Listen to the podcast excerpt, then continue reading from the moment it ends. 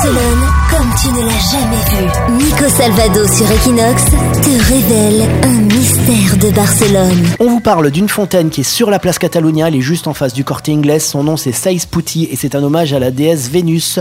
La déesse Vénus Tiffany qui symbolise L'amour. Exactement. Et donc cette fontaine, pour savoir d'où elle vient, il faut repartir un petit peu dans la mythologie. Vénus, elle a deux noms. Elle peut également s'appeler Aphrodite. Alors qu'est-ce que ça veut dire Aphrodite? Bah, Ça vient d'Aphros, qui signifie la mousse.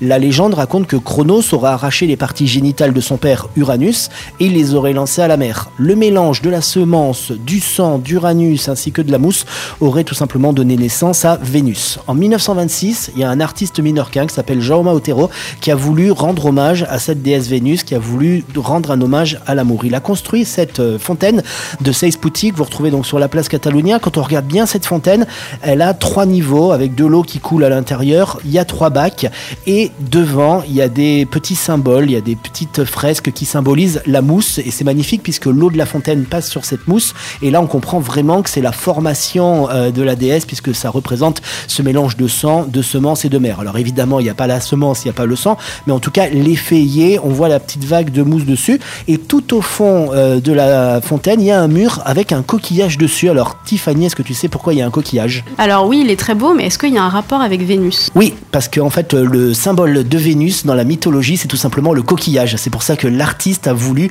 que l'intégralité de la fontaine soit un hommage à Vénus et il a placé un énorme coquillage derrière la fontaine. Vous pouvez la voir hein, face au Corte Inglés si vous passez en amoureux ce week-end à Barcelone, ça peut être le bon plan. Barcelone, c'est ta ville. Equinox, c'est ta radio.